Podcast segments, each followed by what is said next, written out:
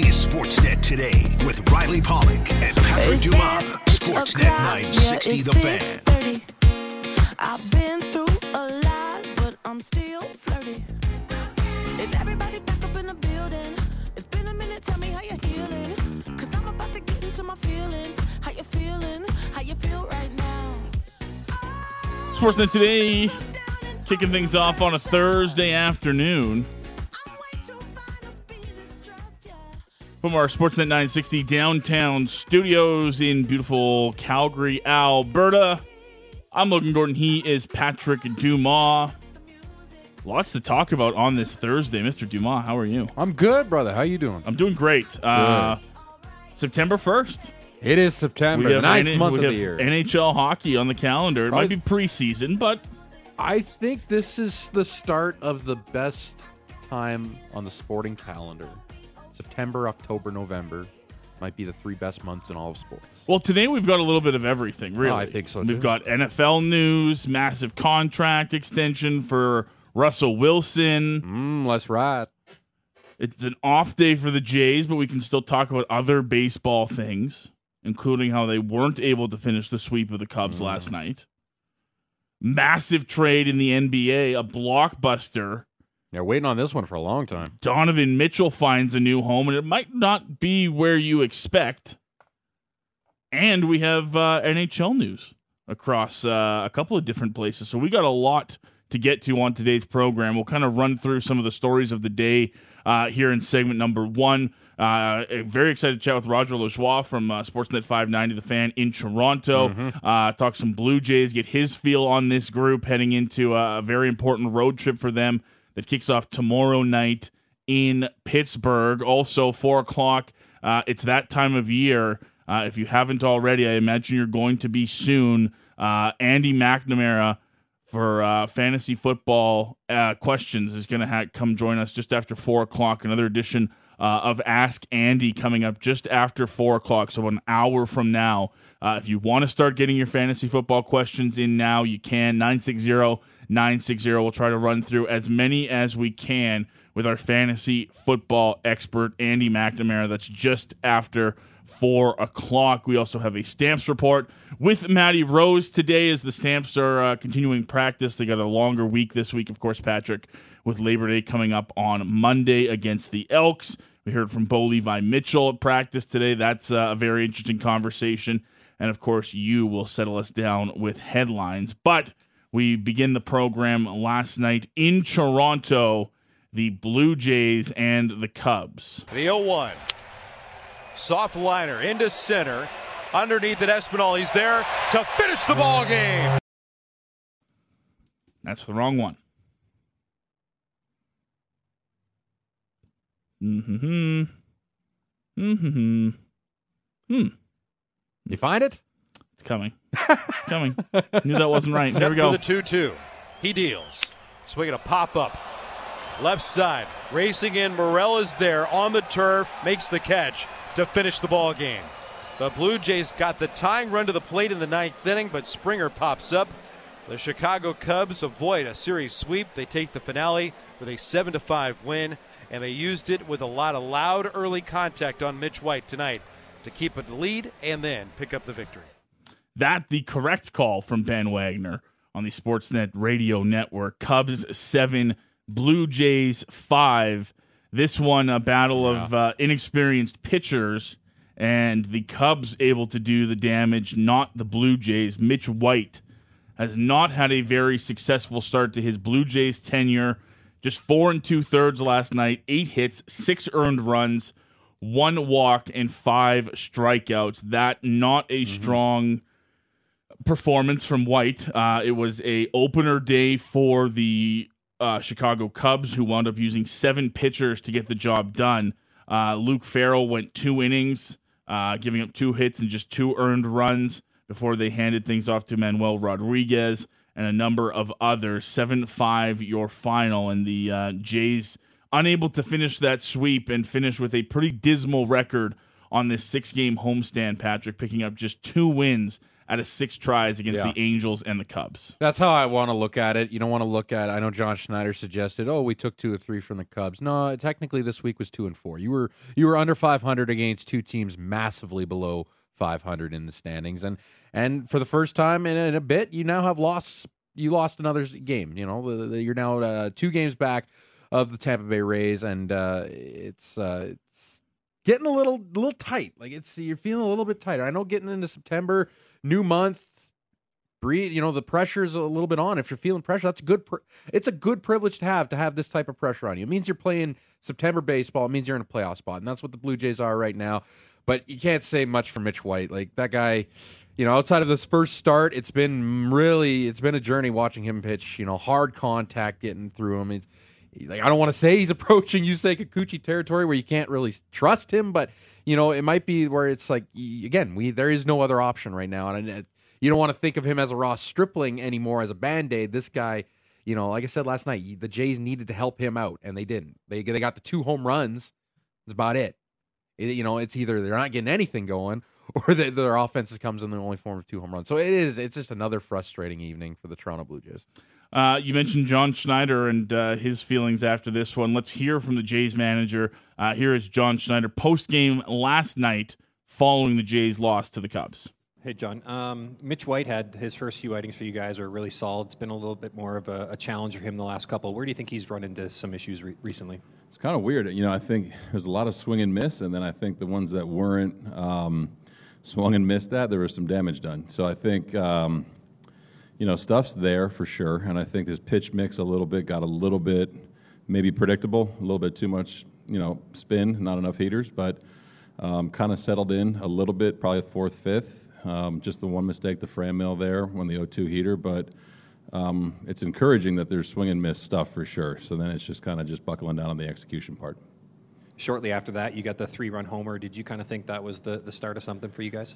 Yeah, I mean, this offense is good, right? And, you know, a couple key at-bats by a couple guys, and Kirky with the big homer, obviously. And, you know, you want to try to keep it right there, 1-run game. Soft base hit off Phelpsy there, which was tough. And a couple other ones that you can kind of look back and replay in your mind a little bit, a couple other runs. But, yeah, you know, this offense is going to, I think, get rolling even more than it is right now. And looking forward to hitting the road. John, I'd imagine one of those runs that you mentioned you were playing in your mind was that one in the second on the double steal there. On that play, ideally, what do you want Kirk doing in that situation? It's tough because with 2 strikes, Chappie's off the bag. He's far away from the runner at third there. So the play, you know, designed in a perfect world is, you know, yeah, we were throwing a second with the option to redirect it to come back home. Catcher needs to look at third there. And if you see Gomes down that far, it kind of supersedes you throwing a second, and it gives Chappie a little bit of time to get to the bag. So there, I think, for him, for any catcher, although we're throwing a second, you got to check the runner. And if he's wandering like he was, you got to make an adjustment.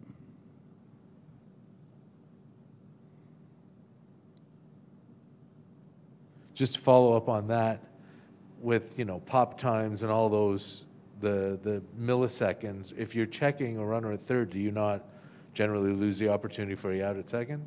No, I think your footwork stays the same.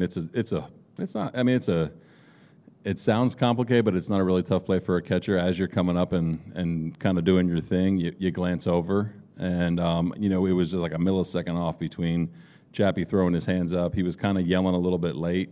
But, you know, I think just in a perfect world, your eyes go to third base first as you're getting ready to throw to second. I know it sounds funny. But that's the way we draw it up.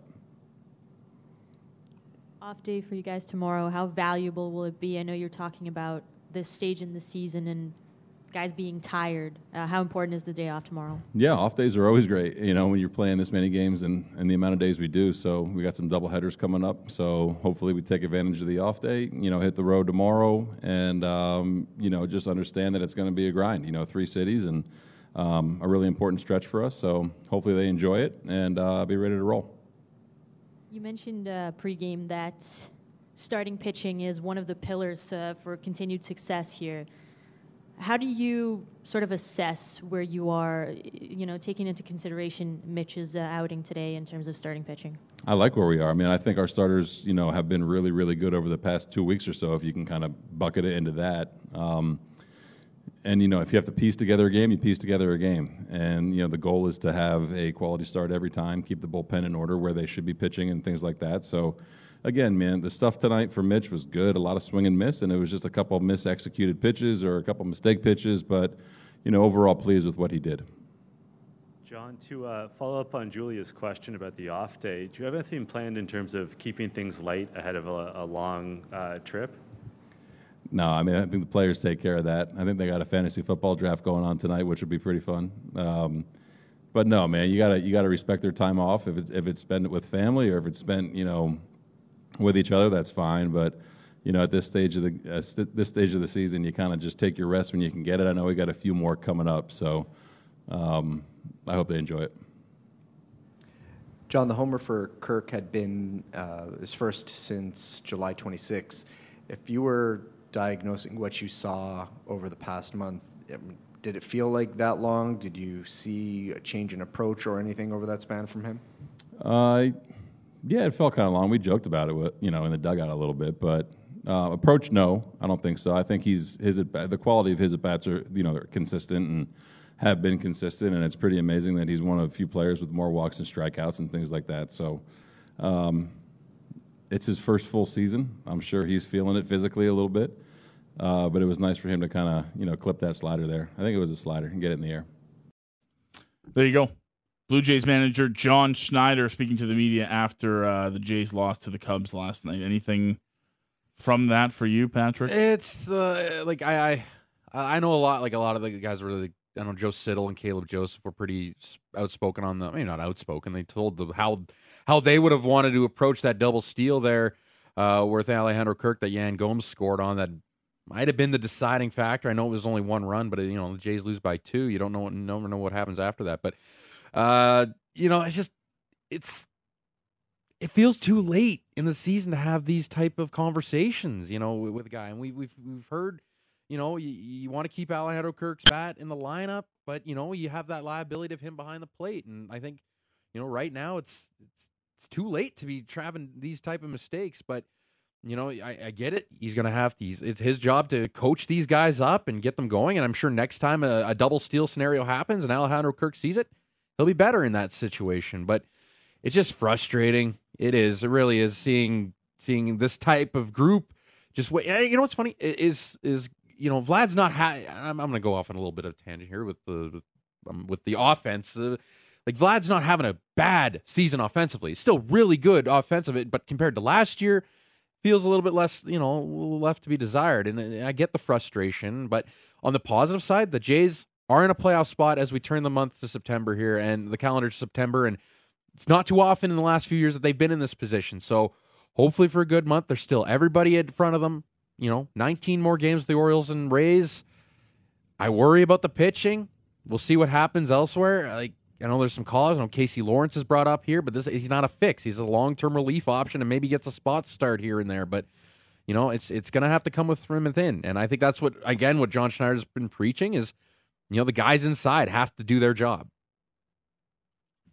Well, we'll see if they can get that job done tomorrow as they start off on a road trip at PNC Park against the Pirates. Lots of P's there. Alec Manoa getting the start for the Jays. That's good news. He's over 155 innings this year at a 2.60 ERA. The Pirates 49-81 on the season, fifth in the NL Central. A little bit of an early start tomorrow, 4:35. First pitch right here on Sportsnet 960, The Fan, and on Sportsnet West. Some other news today across the NHL. The Dallas Stars getting some work done. They've got probably the most significant RFAs still on the board. They got one of them done today. Mm-hmm. Flames fans very familiar with Jake Oettinger and his work. A 3-year deal for Jake Oettinger worth $12 million. Quick math tells you that's a $4 million AAV for Oettinger, who is just 23 years old, played in his most games of any NHL season last year, 48, 2.52 goals against, and a .914 save percentage. And, of course, the outrageous playoffs for Oettinger, 7 games against the Calgary Flames, a .181 goals against, and a .954 save percentage, which still couldn't get them into the second round. He's just 23 years old, Patrick. A bit of an impasse between these two and you know, figuring things out because Oettinger was an RFA, same as Jason Robertson, who still doesn't have a deal. And both of them obviously key parts of the group, but they have not accrued enough time to have arbitration rights at this point. Mm-hmm. So they pretty much had to take what was on the table for them or not play. And if you don't play, you don't accrue any more service time, and you're just sort of stuck not playing. So Jake Oettinger gets a deal done today with the Stars at 3 years and $12 million. Yeah, I think there's obviously a great body of work that Jake Oettinger has put in front of the Dallas Stars, you know, making his debut in the bubble, having a decent playoff there. And then this past postseason where, you know, taking the Calgary Flames to the brink, and that .954 save percentage when it all is said and done was still tops in all of postseason action last year. It just shows to show you how close the Stars actually were. And I think it's a good deal for both sides. On Dallas' part here, it's a low-risk deal. It's 3 years, gets them to RFA status after the 2025 season. And, you know, it's good, comfortable change for a guy like Jake Oettinger, who's still trying to find his way in this league. And, you know, now they have Oettinger, Scott Wedgwood, who they acquired at the deadline to back him up. And, well, Anton Khudobin signed through this season as well. He's probably not going to be ready for camp. He underwent hip surgery there in the springtime. So a candidate possibly for LTIR, where you could see that where a Jason Robertson extension could come out of.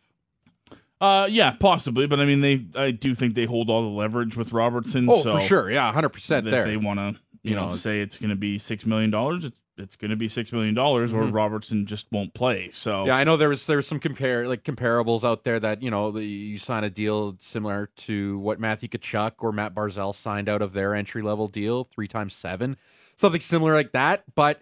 Again, that's not quite there. They're just $1 million short of that. So, comparables. I mean, do the Stars care much about comparables when they hold all the leverage? Yeah, probably not. I don't think they care. They'll say to him, "Look, if we have to get rid of somebody, the team's not as good. Mm-hmm. So, this is what we can pay you today, and we'll go from there." So we'll see. We'll chat some more Dallas Stars hockey just after 4:30 this afternoon. Owen Newkirk. From the Stars organization, going to join us. We'll chat about Jake Oettinger, what's left for Jason Robertson, and a look at their offseason as a whole. In case you missed some of it from Dallas, Mason Marchment, really their big UFA signing. Colin Miller is now there. They lose John Klingberg to the Anaheim Ducks, so we'll get a feel for Calgary's last year first-round opponent. Just after 4:30 this afternoon. Also today, what is it with the St. Louis Blues and PTOs? Former Flames great Tyler Pitlick. Woo! Yes, it might feel like years ago, but Tyler Pitlick was a member of the Flames to start last season, Patrick. He was then shipped off to the Montreal Canadiens later in the year in that Tyler Toffoli trade. Mm-hmm. He has signed a PTO with the St. Louis Blues. Apparently, the Blues love their failed Flames on PTOs. You'll remember last year, James Neal actually made the team on a PTO, didn't last very long, and was then sent to the American Hockey League where he dominated. But yeah, that's another Flame that didn't work out at all that the St. Louis Blues love to pick up. So that was an interesting one. Also today, this is a massive one. The Denver Broncos, no surprise, they've committed long-term to their new franchise quarterback. Russell Wilson signs a 5-year, $245 million extension to remain in Denver for the long term. This was a point of contention with him and the Seahawks as to how much money exactly he was willing to take, what they were willing to offer. $165 million guaranteed in that deal. Mm-hmm. He's under contract now through the 2028 season, an average annual value of $49 million. That is the second highest paid AAV for a quarterback in the league, behind only Aaron Rodgers. Yeah, just $1 million behind, too. So obviously, this goes to show what Denver wants to do. This is their guy. They're getting him at a different timeline than they got Peyton Manning. They got Peyton Manning at the end of his career. You're getting Russell Wilson. Maybe not at the peak of his career, but definitely still at where he is still a top name in this game. And you know, this is a guy that wants to. He said he wants to play the next 10 to 12 years at least. So this will take Russell to just before 40 years old, I believe. So this contract will run through the 2028 season. Again, you get a franchise quarterback. There's only so many in this league. You pay them, and this is exactly what the Denver Broncos are doing. They've got the NFL's richest owner now, so money is definitely not a problem in Denver. This was expected for sure. It's he's still got the 2 years left on his deal he signed in Seattle. So let's ride, Broncos country. Last but not least, the NBA offseason apparently never sleeps, and today Donovan Mitchell off. Has a there was some stuff. It's a rant at the end, I guess. Yeah. Donovan Mitchell has a new home, and it's not where you would expect it. The Cleveland Cavaliers are acquiring three-time All-Star guard Donovan Mitchell from the Utah Jazz in a massive deal that includes Lauri Markkanen going the other way, Colin Sexton going the other way, as well as three unprotected first-round picks and two pick swaps. Adrian Wojnarowski of ESPN was first on this. Sexton, who was an RFA, agreed to a 4-year, $72 million contract as part of the sign and trade. So he is now with the Jazz long term, as that contract is fully guaranteed. That now sets up Mitchell and Darius Garland as one of the highest scoring backcourts together now in Cleveland. And another one that apparently the New York Knicks missed out on, Patrick. Yeah, this was probably, everybody thought Donovan Mitchell probably going to be a New York Knick, and probably good for Donovan Mitchell that he doesn't have to go to that crazy old New York Knick organization. But no, that's going to be a fun backcourt between Donovan Mitchell and Darius Garland. Darius Garland is one of the young up-and-coming stars in this league. Cavaliers, they're wanting to make that next step. They've got Evan Mobley there. Jarrett Allen's an all-star. Cleveland's going to be a fun team. They were 8th last year in the Eastern Conference. This is a team that could be definitely knocking on, maybe not, well, like you look at the Central Division, you know, like you look at Chicago's there. I mean, Detroit's no good. Milwaukee is obviously still the team to be reckoned with there in the Central Division, but Cleveland is making waves. I definitely think this could be push them into the top 4, top 5 in the Eastern Conference. So another massive deal in the NBA, and Donovan Mitchell has a new home, this time with the Cleveland Cavaliers. We'll chat more about some of those massive topics a little bit later on in the show, but we'll take our first break today and come back on the other side. Let's chat some Toronto Blue Jays baseball. A disappointing homestand, but the month of September has arrived with them in a playoff spot. How should we be feeling about the Toronto Blue Jays into the most important month of their season? We'll ask Roger Lajoie that next when Sportsnet Today returns here on Sportsnet 960, The Fan.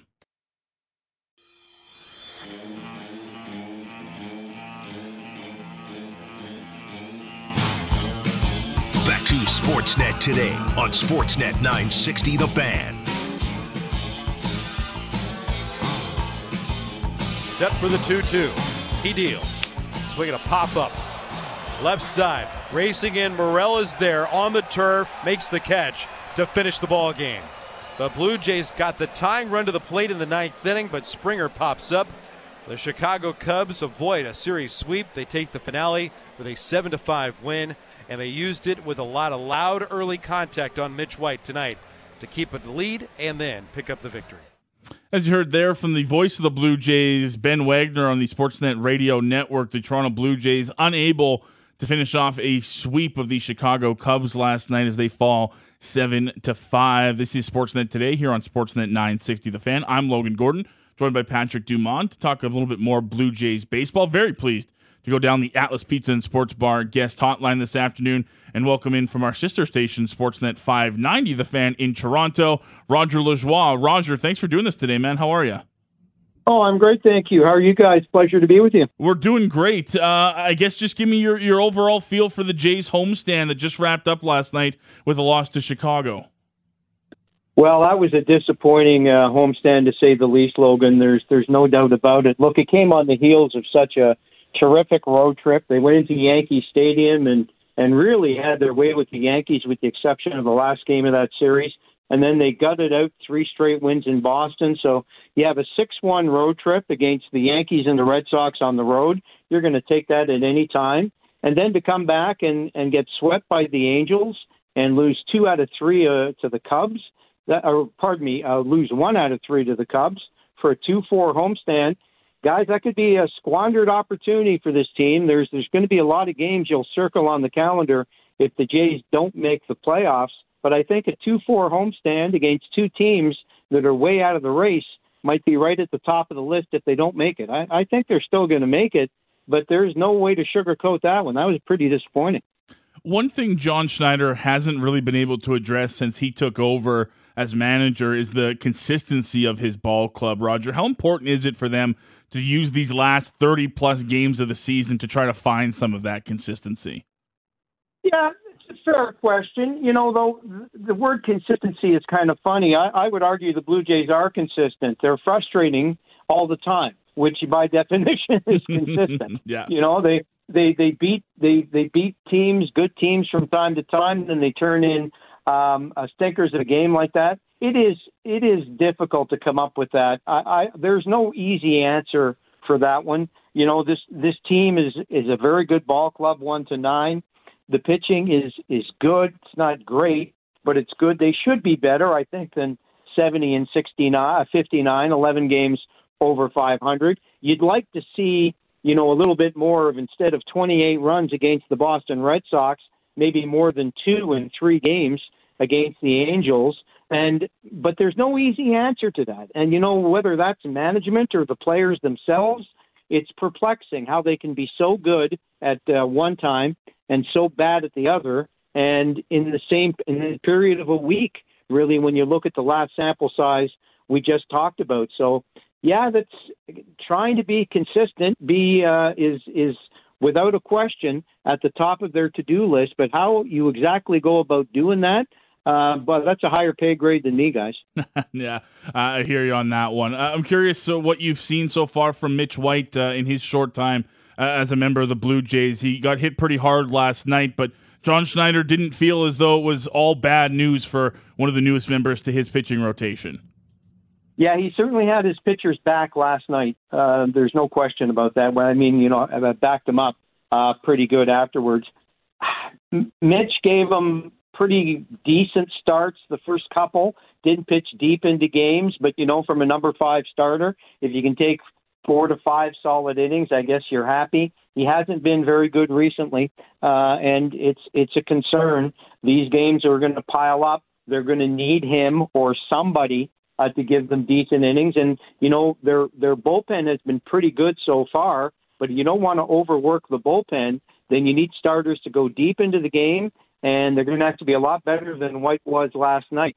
Schneider felt that he had good stuff. He just made a couple of mistakes on pitches.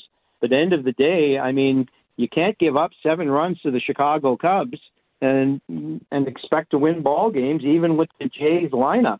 So I'd say it's mixed results at the moment with White, and they've got an interesting decision to follow up on. I kind of think we're going to see a bullpen day from the Blue Jays at some point in the next week to 10 days, and they may try that as opposed to trotting White out there one more time. We'll see, but it's pretty mixed results.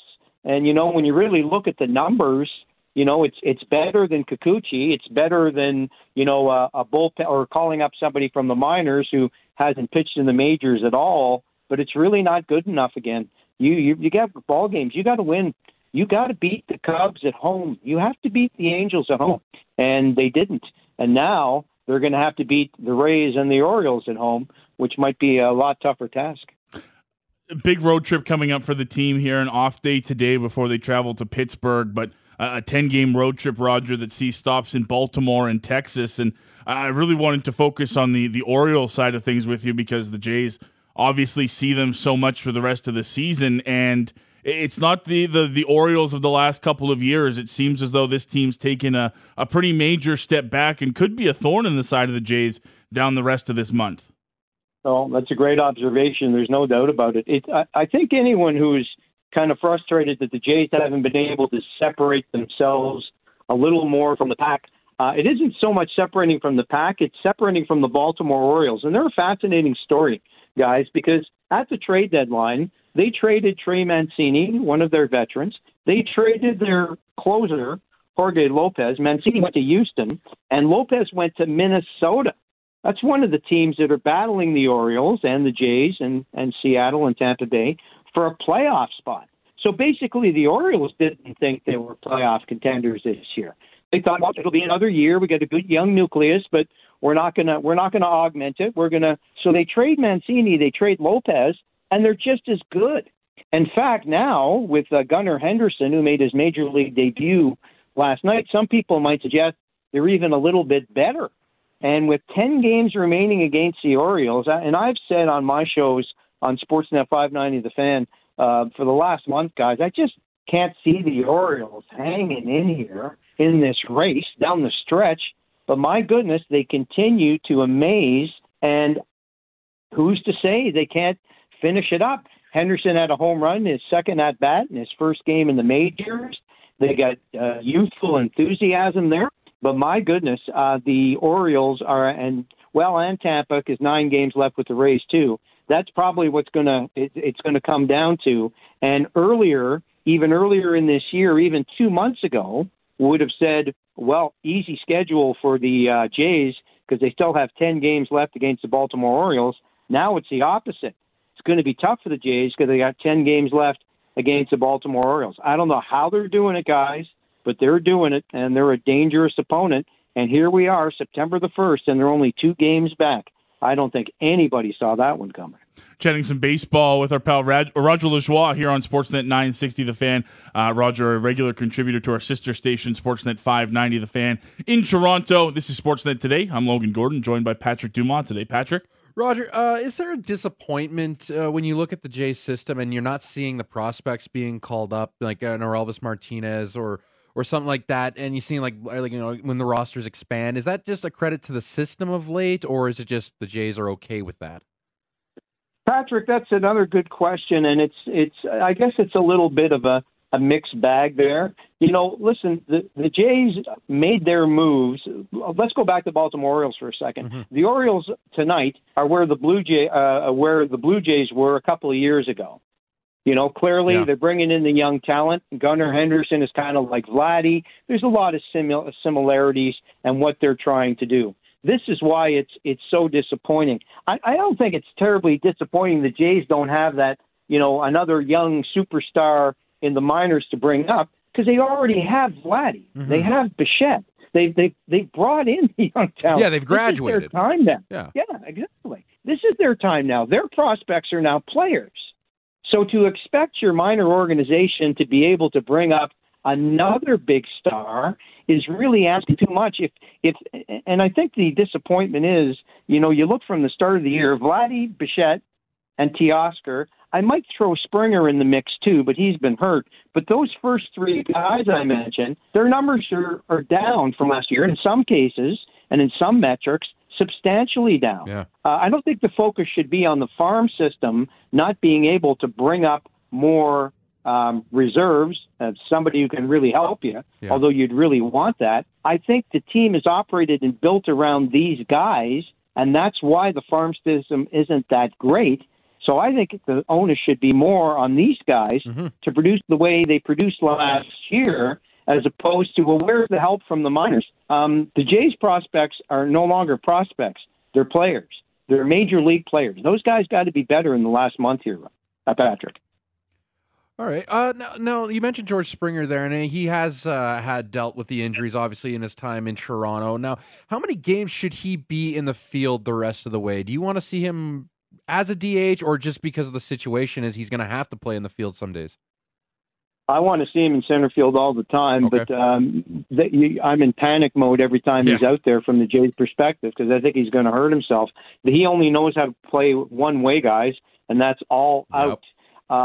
Listen, a lot of guys can DH as long as he's in the lineup. Let's put it this way: if and I believe the Jays' medical crew knows this, if they're confident that he can safely play center field, well, then he's the best option in center field. And you can have Kirk or somebody else DH. When he DHs, you take away a bat from a Kirk or a Jansen.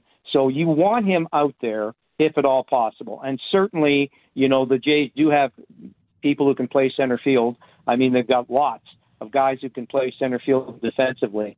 So I trust them that they know what they're doing. But in a perfect world, Springer leads off and plays center field. And if they feel he's healthy, I'd like to see him out there. There's no sense in keeping him on just as a DH But boy, if there's any thought that maybe playing center field every day is going to aggravate what his injuries, which he obviously has, well, then you slot him in at DH. But I want him out there if he's healthy, and if he's not healthy, a DH is still better than nothing.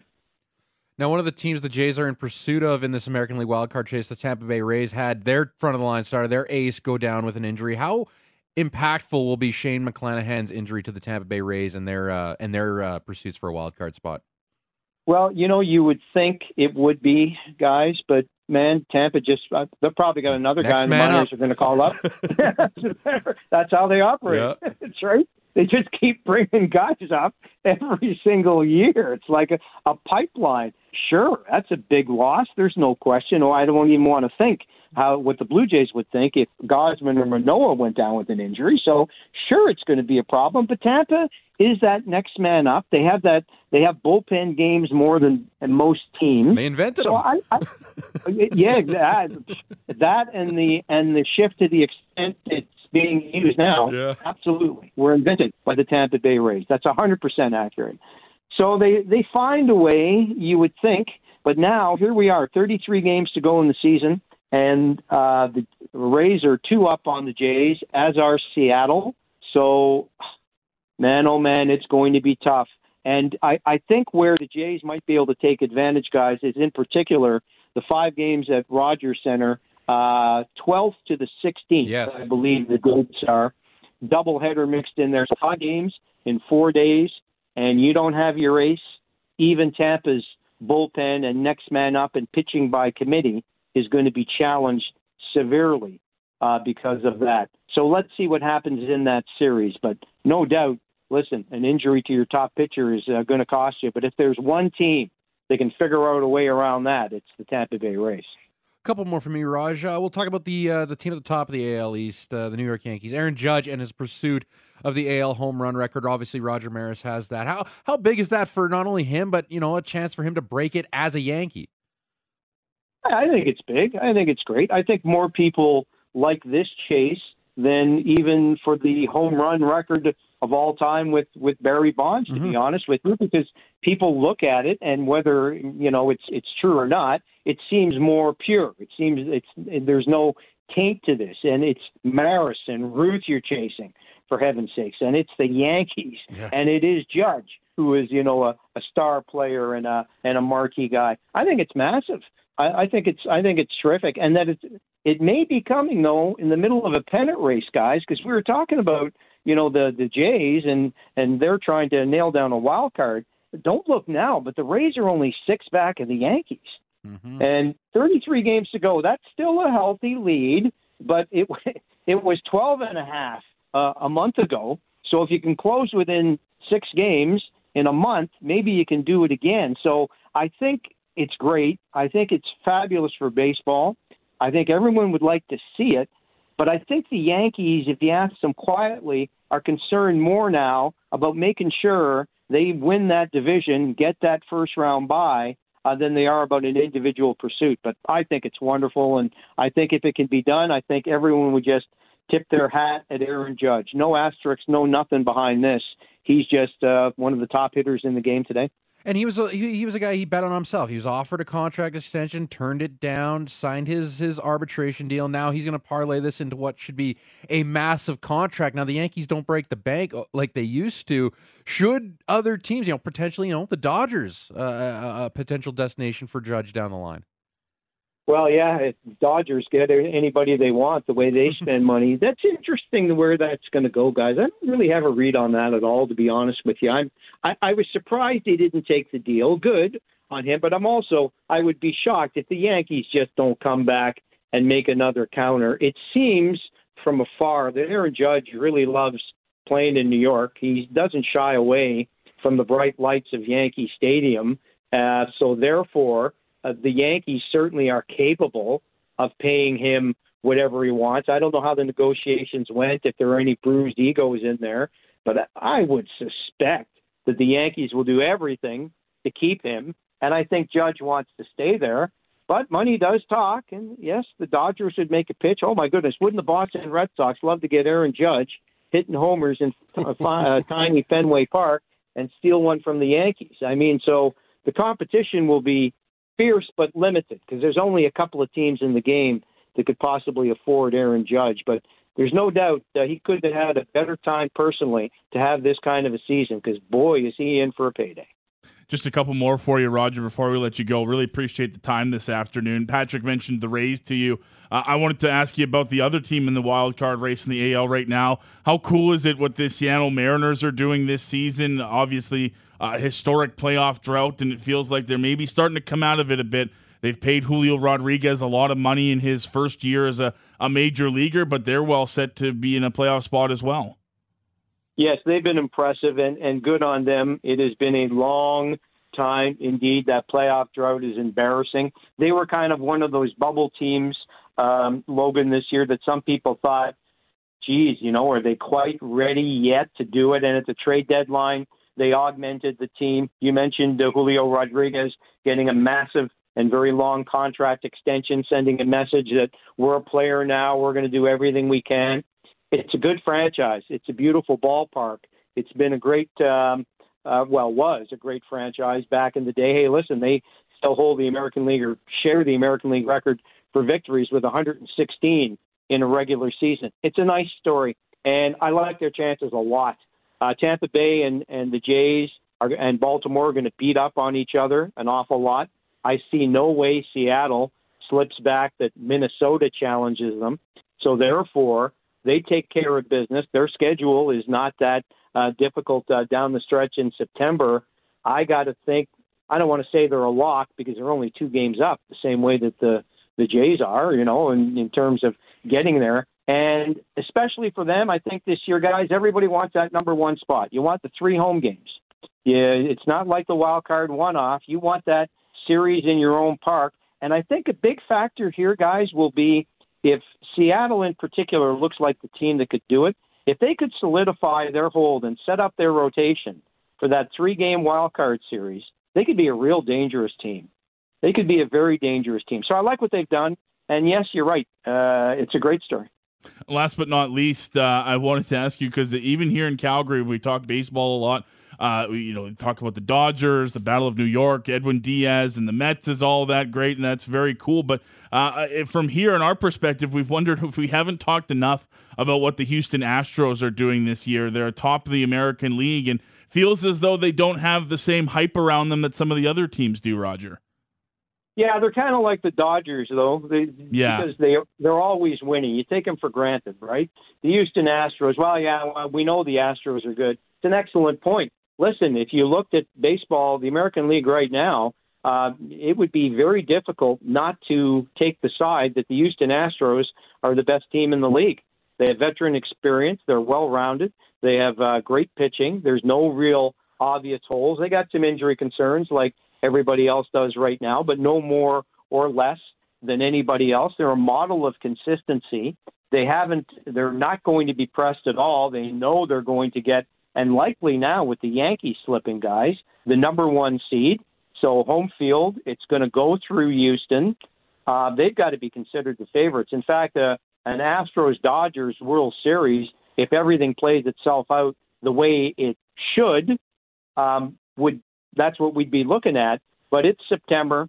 It's a baseball playoffs. Anything can happen. And that's the only thing that would stop them. But you're right. It's kind of interesting. And, you know, let's face it, because of what happened a couple of years ago, as we all know, they're not the most lovable bunch in the world, eh? You know, everybody might be cheering for Aaron Judge to hit the home run record, and everybody hopes Pujols gets to 700. And the Mariners are a nice story. But there's not a lot of fuzziness around the Houston Astros. Maybe that's one of the reasons we don't talk about them that much. But they're an excellent ball club.